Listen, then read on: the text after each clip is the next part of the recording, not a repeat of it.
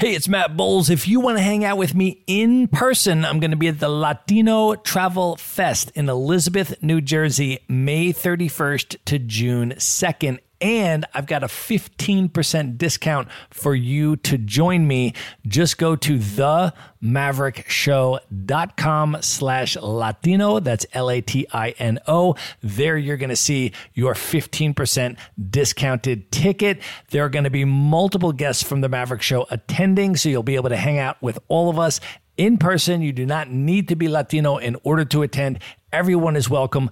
Again, get your discounted ticket at themaverickshow.com slash Latino. And as soon as you do, send me a DM on Instagram at Matt Bowles Maverick. Let me know that you're coming so that we can make plans to link up in person. And now, here's a clip of what's coming up on today's episode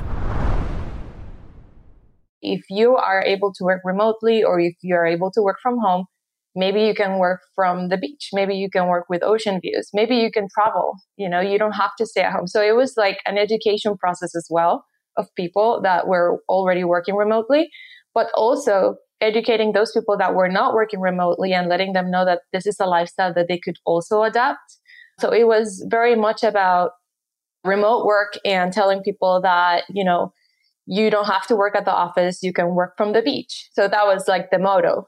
Now it's much more about you, you don't have to be at the beach. You can be anywhere as long as you're working remotely and you actually have a community of people around you. So we're much more centered around the community side of it.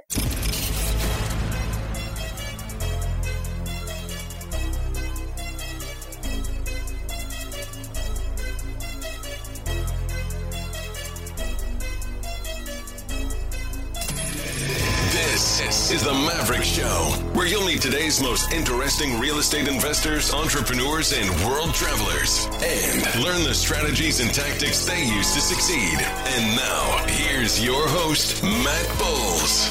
Hey, everybody, it's Matt Bowles. Welcome to the Maverick Show. My guest today is Liz Ribot. She is the co founder and COO of Outsite a global network of co living spaces designed to help remote workers and entrepreneurs to travel, work, and forge meaningful connections around the world. Outsite accommodations include integrated workspaces, community events, and services designed to help you live your best life in some of the world's most epic locations.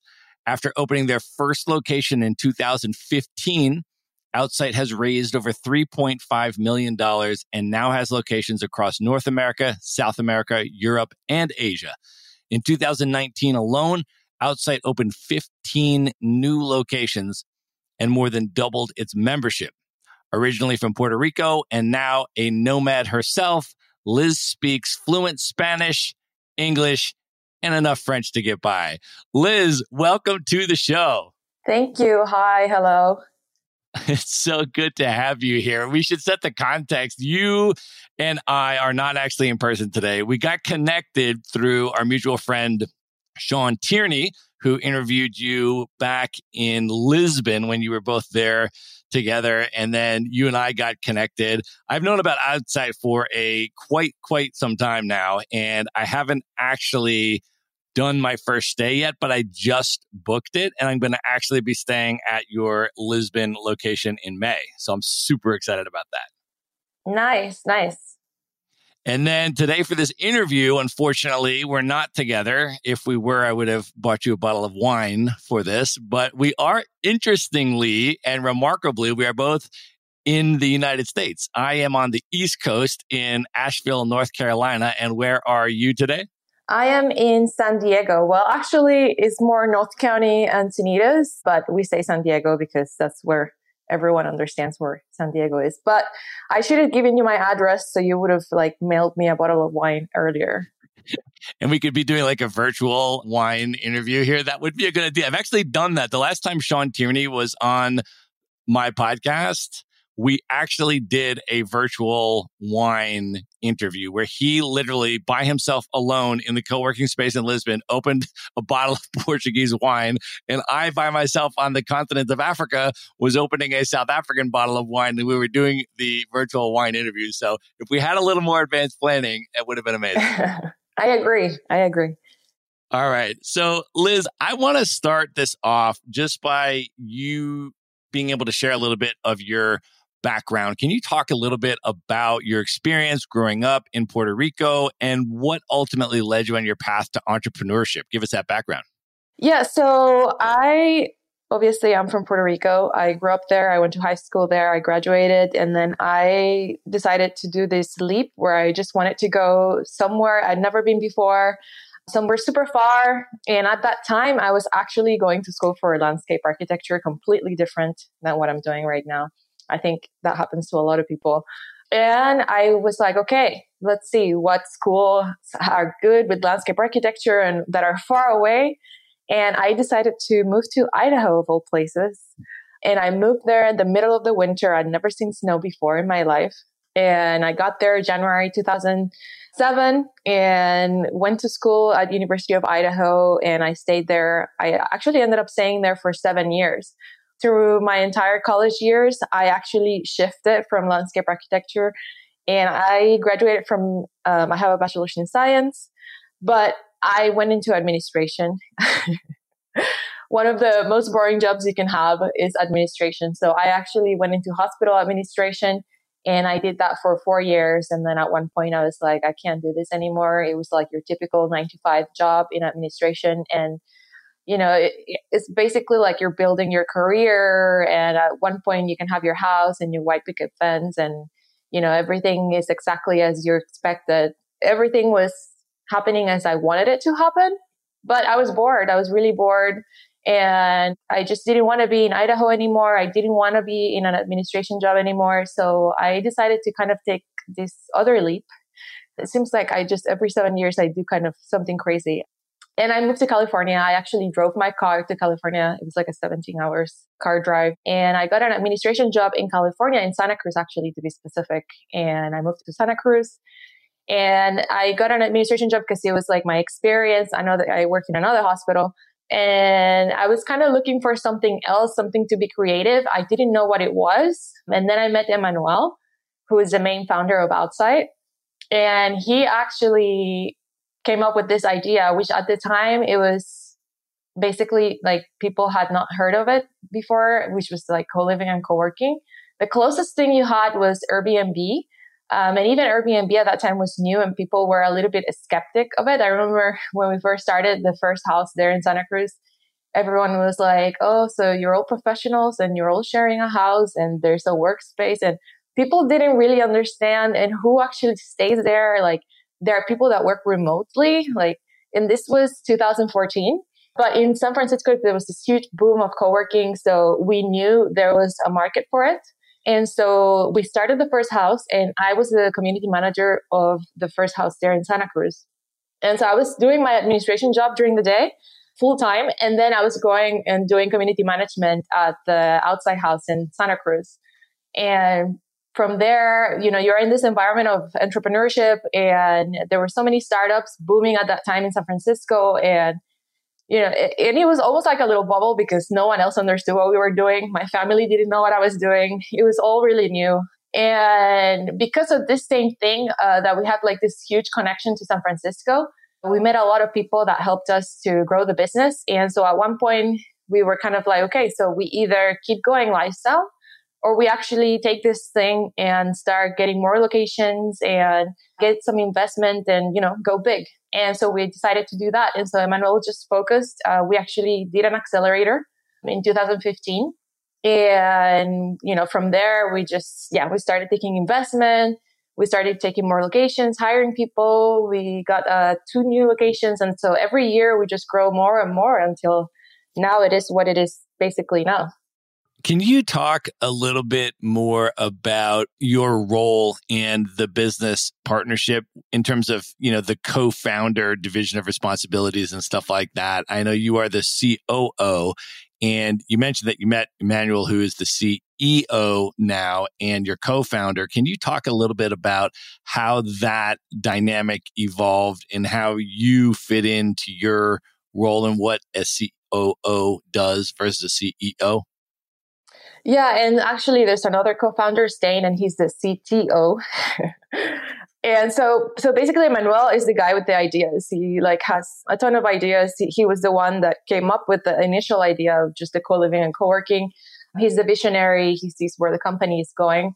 His entire like job is basically just making sure that we're everyone who is in the company is following that vision, but also at the same time looking for investment and you know looking for money and seeing where the company is going and basically overseeing that we are following that path of growth that we need to follow. And me as a COO, I just make sure that everything works. So all the locations, all of the management of the employees, like everything that has to do with the processes of the actual company and making sure that the company works. I think that's awesome. And I think it's a really, really good and important example because I talk to a lot of people that are sort of aspiring entrepreneurs you know, they want to kind of go that direction, but they know that they are not a CEO type of person to play that role. And then they tell me what they're good at. And I'm like, you're a COO. you know, clearly, and you're really good at that. You just need to partner with a CEO and you could co found something or, you know, whatever that may be. And so I think that's really, really an important framework and important context for a lot of people to understand in terms of assessing what you're good at and what you like doing and then partnering up with people that have complementary skill sets to you that are good at and like doing different things. And that's how you put all the puzzle pieces together, right? Yeah, definitely. For us, it was really like, it wasn't like we were looking for each other, you know, we were lucky in that way that we just happened to have complementary skills. Same with Stain because he's very technical and uh, obviously he's the CTO. So that's a skill that neither me or Emmanuel have. So it, it, we all have our own little uh, skills that kind of complement to this main bigger thing. But we were lucky that we kind of found each other without actually having to look for each other in that sense that you would have to look for someone with the skills that are complementary to you. That's awesome. Can you talk a little bit more about Outsite now and maybe just kind of from the beginning? What was the void that you saw when you were co founding and in starting to build the company? What was the problem you were solving or the value that you were adding? And, and what does Outsite offer? So, because we were much more lifestyle at the beginning, it was more like, why do you have to work from your office kind of ideal? Like, if you can work remotely, you can work from anywhere. It was kind of like giving out this message of people because there were already people that could work remotely, and, and there's a lot of people that can work from home but they don't take advantage of it. They just either stay home or, you know, they, they don't go anywhere. So it was kind of like educating people that, hey, if you are able to work remotely or if you're able to work from home, maybe you can work from the beach. Maybe you can work with ocean views. Maybe you can travel. You know, you don't have to stay at home. So it was like an education process as well of people that were already working remotely, but also educating those people that were not working remotely and letting them know that this is a lifestyle that they could also adapt. So it was very much about remote work and telling people that, you know, you don't have to work at the office, you can work from the beach. So that was like the motto. Now it's much more about you, you don't have to be at the beach, you can be anywhere as long as you're working remotely and you actually have a community of people around you. So we're much more centered around the community side of it than the actual like go work from the beach side of it. That was kind of like our thing at the beginning. Right. And now you, I mean, you are truly in some epic places. I mean, when people go and look at the locations that you're in, like in the Swiss Alps, they can just go and stay at an Outsite location and just have this insane scenery or some of the most beautiful beaches in the world or some of the coolest cities in the world. And you've really done an incredible job, I think, with location selection. And we'll send people to the website at the in the we'll put that in the show notes so folks can just go and click there and see all the locations where you are. But I wanted to ask you a little bit more if you can talk about this concept of community. And what is the concept of home and of you know the importance of curating community how do you do that and what can people expect when they come and stay at an Outsite location to me like that's one of the most important things now like making sure that you're in a house in a space where you know you feel at home. Like a lot of our guests and members that's the one thing that they always say like when you go to an Outsite is awesome because it's like you feel like you're coming home you know where everything is and you know what to expect and the people that you're going to meet So for us, community is super important. It can make your experience or break your experience to have the right kind of people around you. So we really want to make sure that the people that are staying are people who will, of course, improve the community. And also, of course, we have a community manager per location. So that helps because we have someone who organizes and caters these activities with uh, the people that you're staying with. So that's also super helpful. But the reason we have been able to create this community is because we screen everyone who stays. So we make sure that there is a screening process before people stay. There's an application process. And then we also have guidelines uh, for guests to follow. Obviously, that's super important as well. So everyone is super respectful. And then we have, you know, we have WhatsApp groups, we have Slack groups. So we definitely want to foment that community. And another way we do it is because we have like weekly activities in each location. We also have events. So th- that's been like super great. And one of like everyone who stays, that's one of the things that they definitely take with them is that awesome sense of community. Yeah. And one of the other things I want to differentiate, right, in terms of what your co living model offers is that it's, of course, the community makes it very, very different from, you know, an Airbnb stay or a hotel stay or a hostel stay or something like that. But on the other hand, one of the other concepts that we've talked about on this podcast a bunch, and I've had guests on and founders of work travel companies, right? Which I've participated in myself, a number of them like Remote Year and Hacker Paradise and those kind of programs where you have a community as well and you're moving around, right? Either you're moving around together or you can plug into a location for about a month or so at a time. And one of the things that I think is distinct about a co living space from that model is that you have the flexibility to come for a shorter or a longer stay, right? So, like, I'm going to go stay at Outsite in Lisbon for a week, right? It might even be just like six nights, right? So it's just that it happens to be that I'm going to be in Lisbon for six nights and I'm going to be able to stay there for that short term six night stay. But also, if I wanted to stay longer than a month and I just wanted to go post up in the Swiss Alps for three months, I would have the latitude to do that and to be able to be there for a much more extended time, travel much slower, and be surrounded by community the entire time, right? Yeah, definitely. So that's definitely one of the pros is that you can go and stay for, you know, as little or as long as you want. There is no commitment. Obviously, if you make a reservation, you can stay two nights, you can stay 30 nights, 90 nights if you like it. And what we have happening also is that we have a lot of people who come back, like the same, like for example, we have people who come every summer to Lisbon. And so they already know each other. So it's like everyone who's there already knows each other. They come back every summer. So you kind of go home and you see your friends again. So yeah, it's definitely different than your normal like work travel programs that you have happening. This is, is definitely a different product.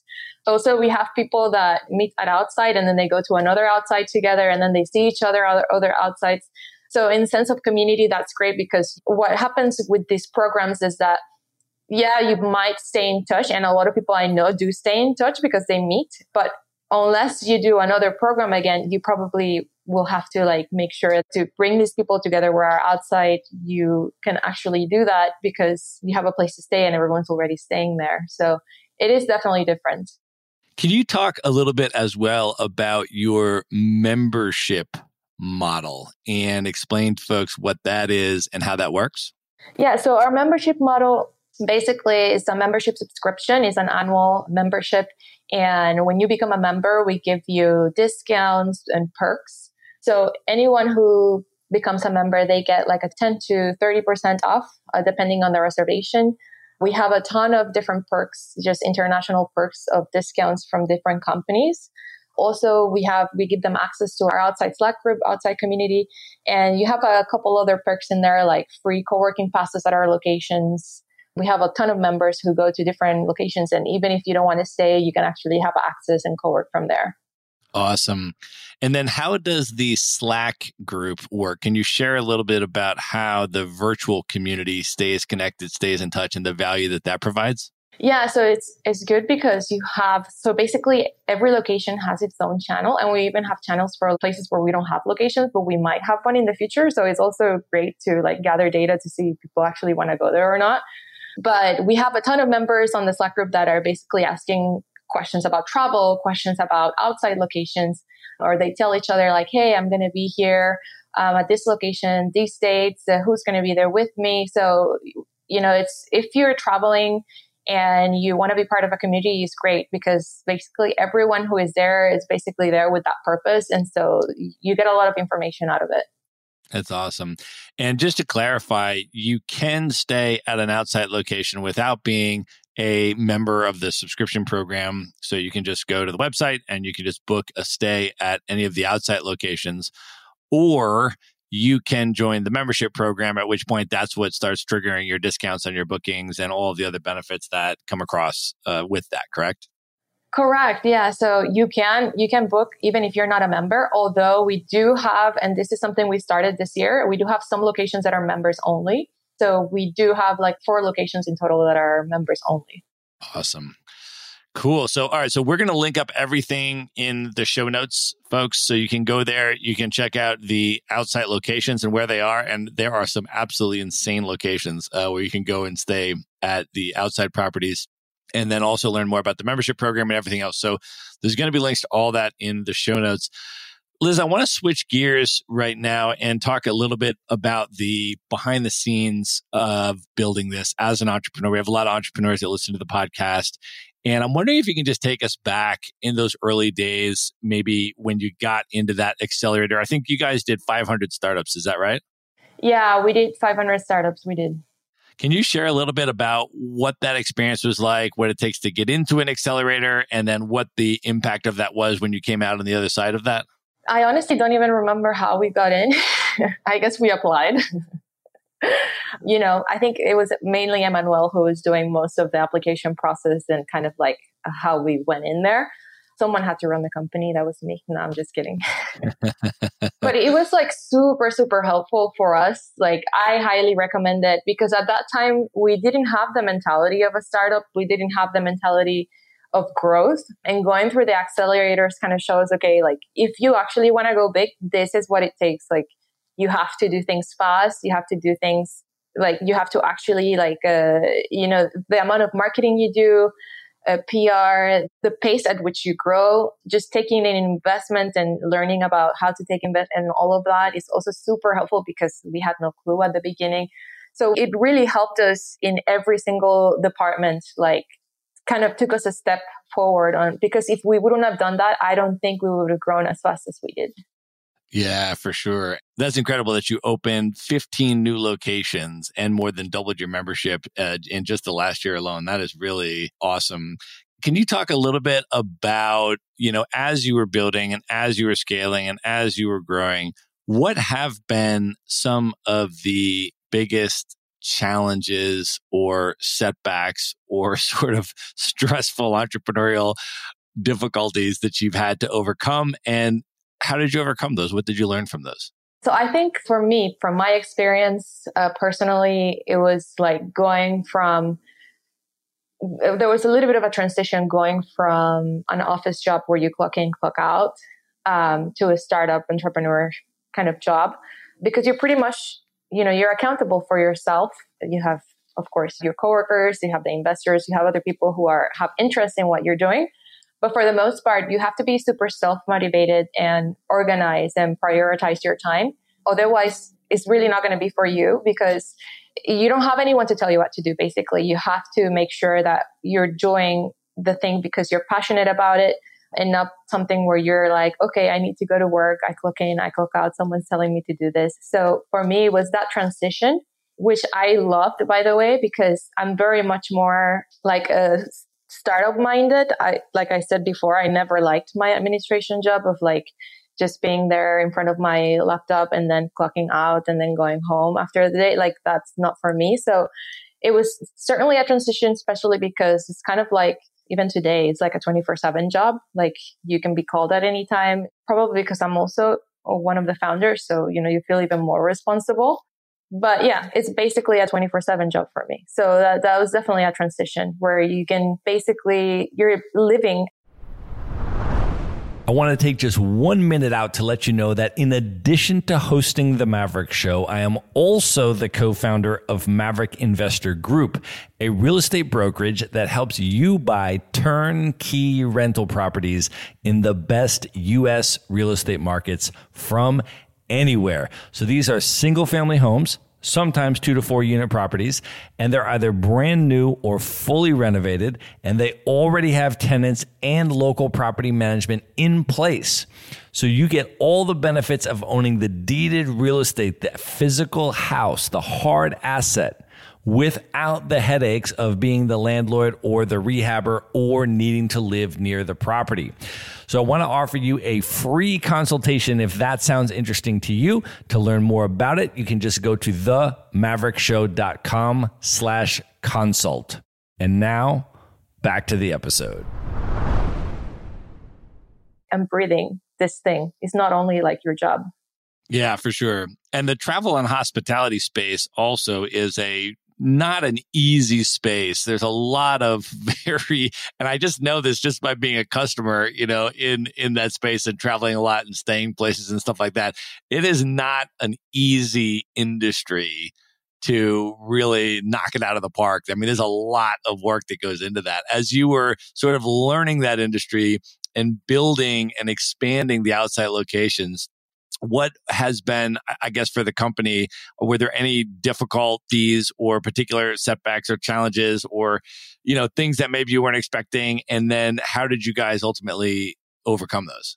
You know, as we grow, I see them as learning experiences. We've never had like an obstacle where it's like, oh no, like the company is not going to work because of this. Like we've always been able to overcome those obstacles, thankfully. So they're more like, okay, learning experiences. But I would say opening in new locations sometimes can be a challenge because you come into not only, it's not only a new location, it's a new country is uh, maybe you don't even speak the language. You try to incorporate in that country as much as you can and learn the new, like the permits or the legalities of everything. And then you have to renovate the place. You have to work with vendors.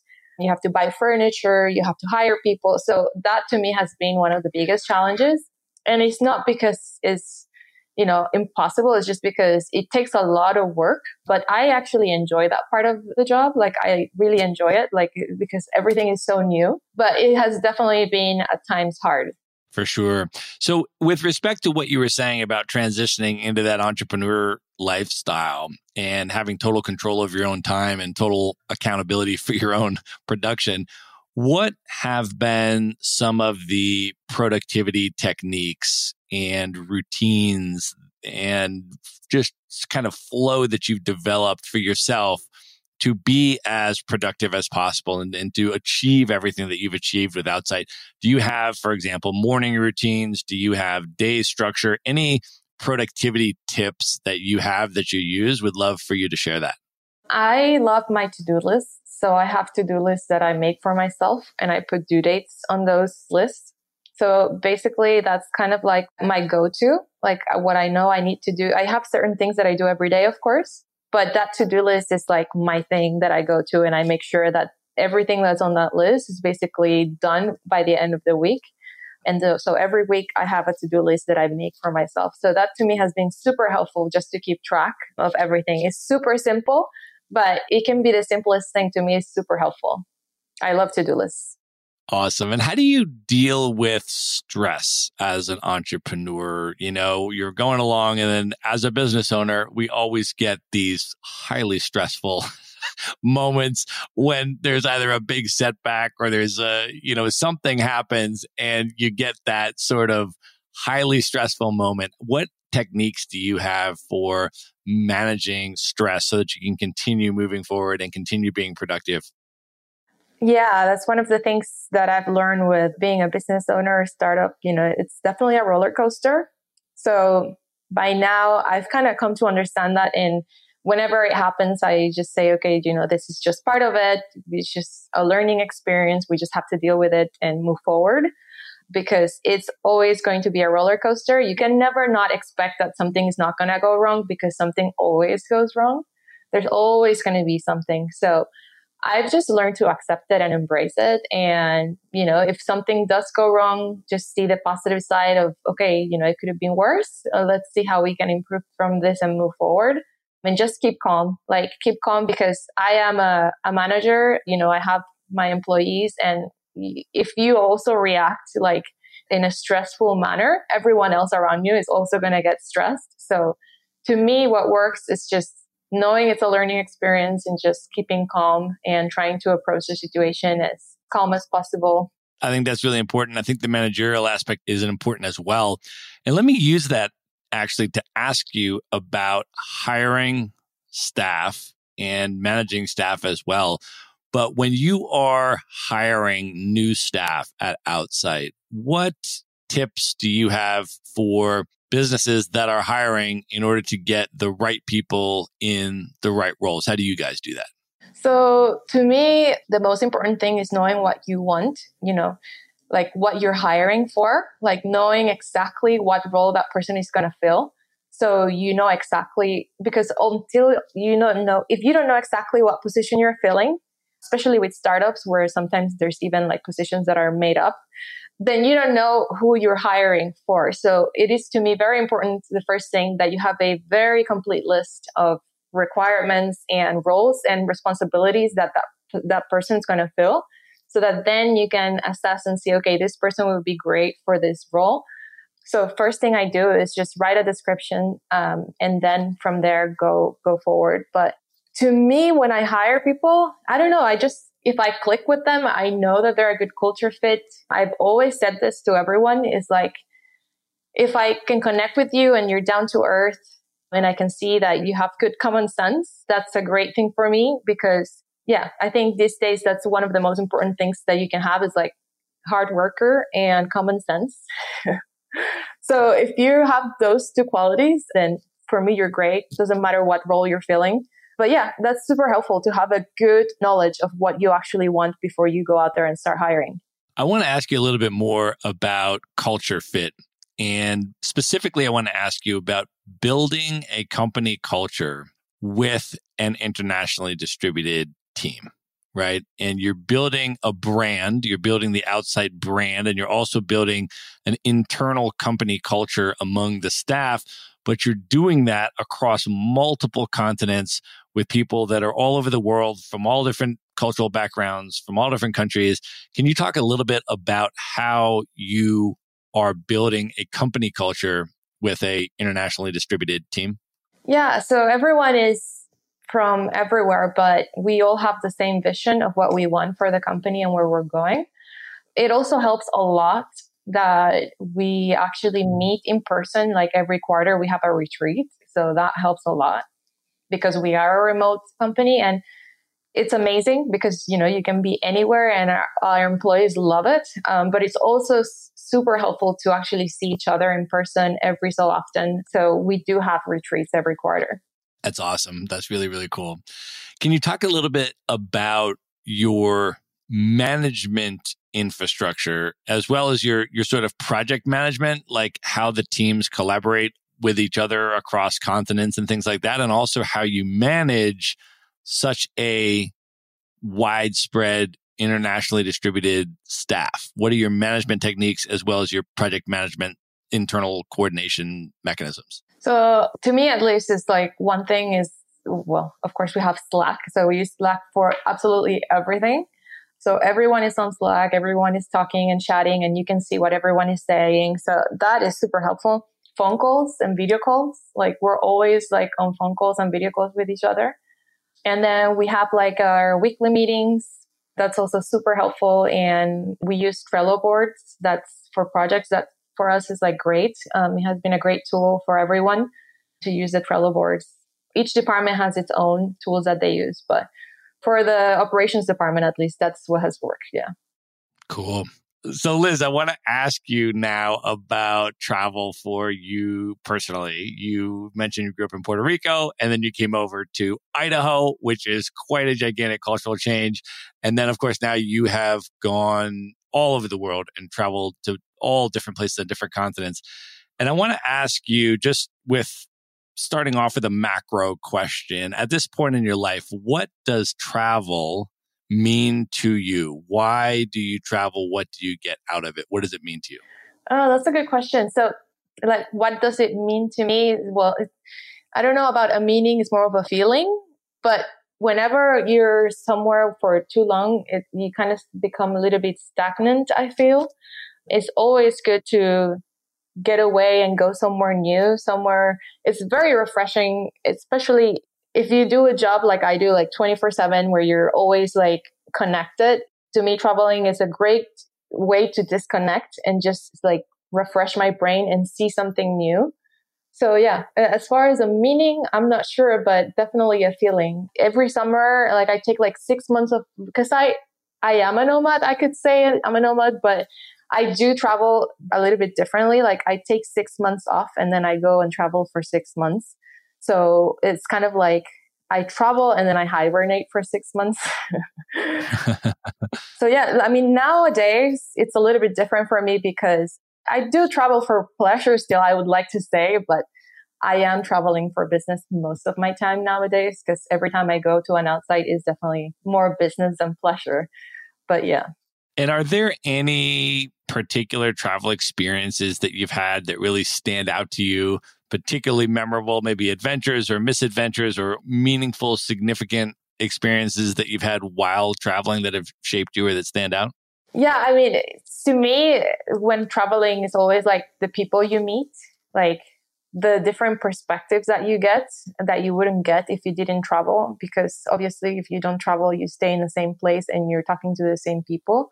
That's one of the things that is awesome with Outsite though. Like right now, for example, I'm in San Diego and I'm like, I'm really close to the Outsite San Diego and I don't even have to travel to meet different people because I can just walk there and there's all kinds of very cool, nice, different people staying at the Outsite there. So I can just go in there and just meet people from different countries. But yeah, when you travel, just the people you meet, it's just the perspectives you get, especially when you're a creative person. You definitely need that rush of like new ideas, new perspectives. Yeah, for me, it's like a breath of fresh air. Awesome.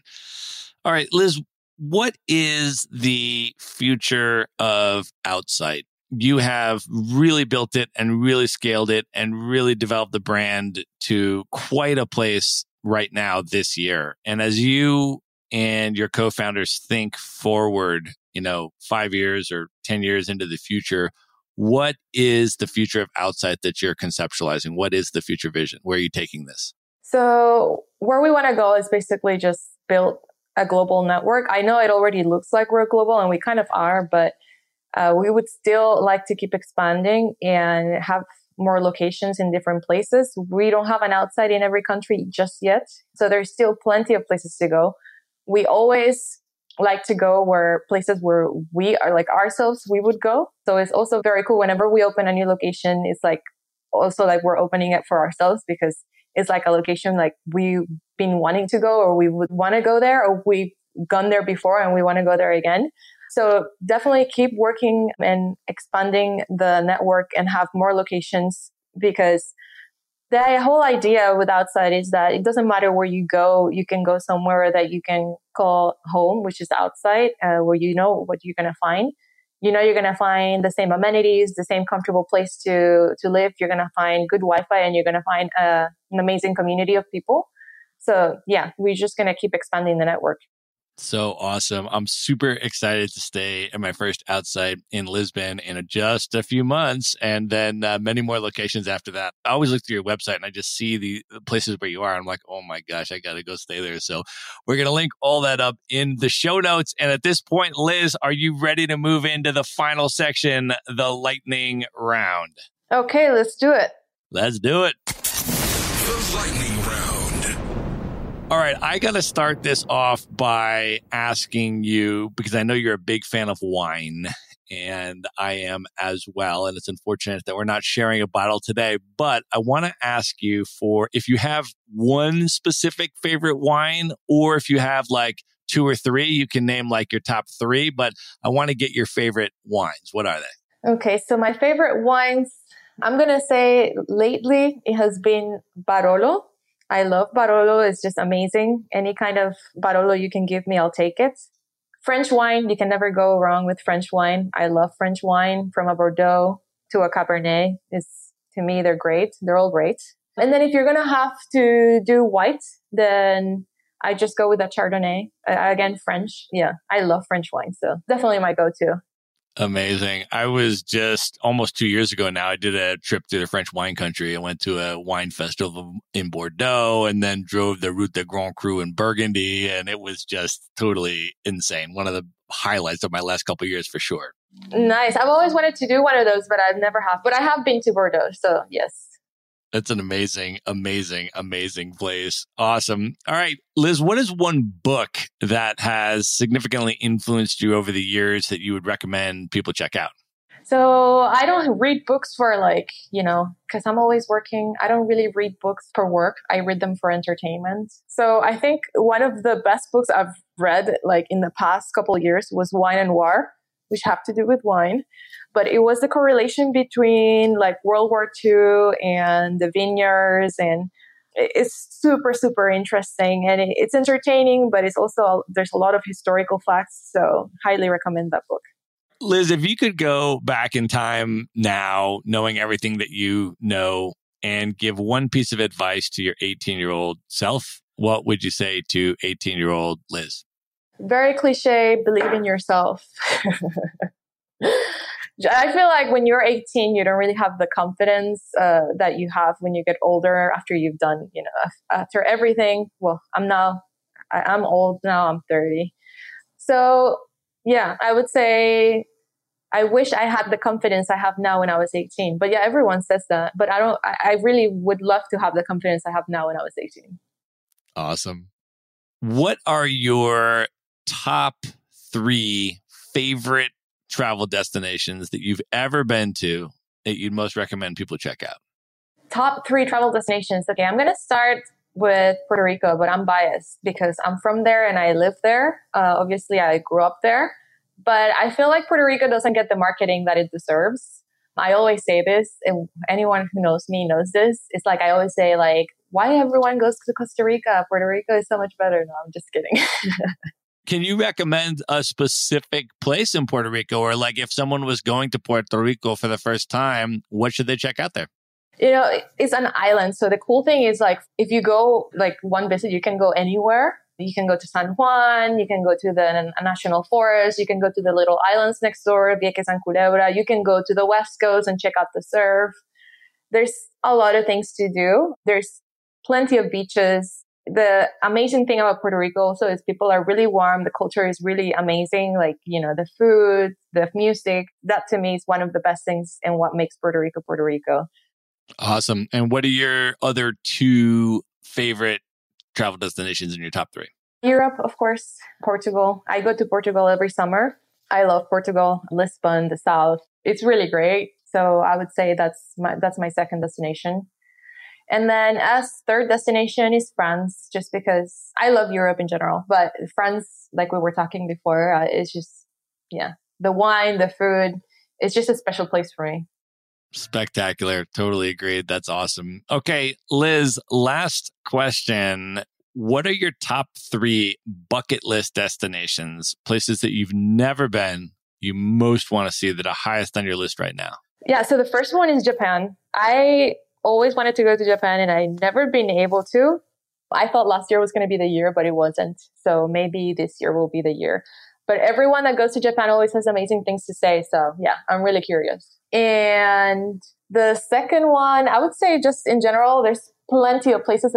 I always go to the same places in Europe and that's great because I'm nostalgic. So I like tradition. So I always like to go back to the same places, but I should explore more. So my goal for the summer is like I want to go and visit places in Italy. I want to go to places in Spain that I haven't been. So I definitely have lots of places in Europe that I haven't been that I want to go this year. Awesome. And third, you know, this is not really a, a destination a lot of people would think of, but I would love to go to Russia. There's something about their culture that's really interesting to me. I, and yeah, that's definitely on my bucket list. Well, I just was in Russia this past year in 2019 for a month and it was amazing. Nice. Where? Where in Russia? So I did, I went to St. Petersburg and then I went to Moscow and then I did the Nomad train, which is taking the Trans Siberian Railway along with like 30 other nomads from Moscow all the way across Siberia into Ulaanbaatar, Mongolia. And how was that? It was amazing. It was like a 14 day. So I did, I got a 30 day visa for Russia. So I did two weeks between St. Petersburg and Moscow. And then the train journey was two weeks because we were stopping in the different Siberian towns for like a couple nights each. So we went to like Kazan and Novosibirsk and Irkutsk and those kind of places. Went out to see Lake Baikal and just incredible scenery, amazing places. And it was a blast to do it with nomads. The Maverick Show listeners will recall that I interviewed Eddie Rich on the Nomad train. So amazing location independent entrepreneur. We literally recorded the podcast interview in a train car during a 37 hour train leg with like a cheap bottle of wine that we bought on the train. It was amazing. Russian wine. Russian wine. Yeah, exactly. Awesome. So I, I might hit you up with some questions later because I definitely want to go there. Definitely do it and i highly recommend japan as well. It's a great pick. I've spent about i've gone to japan three times over the last two years for about a month each. So i've spent about three months in japan and it is absolutely spectacular. And then of course we got to coordinate on you know some of those uh, french wine trips as well. So awesome picks all right, Liz, I want you to let folks know how they can connect with you, how they can stay at Outsite, how they can follow you on social media. How do you want people to come into your universe? So, any questions or anything, I always use LinkedIn, you know, always use LinkedIn. So you can just find me on LinkedIn. That's the easiest way. Of course, if you want to make a reservation or anything like that, you can always go on our website or you, we also have an email info at outsite.co if you have any questions at all.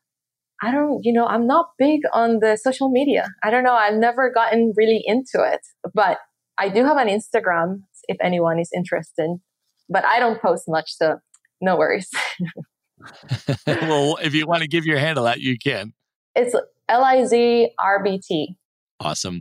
We're going to link everything up to the show notes, folks. So we'll let you know how you can connect with Liz directly. There'll be the direct links to her social media handles there, as well as the direct links to Outsite. So you can check out their locations, which you should do anyways. I mean, just go look at the pictures and the places where they are. It's insane.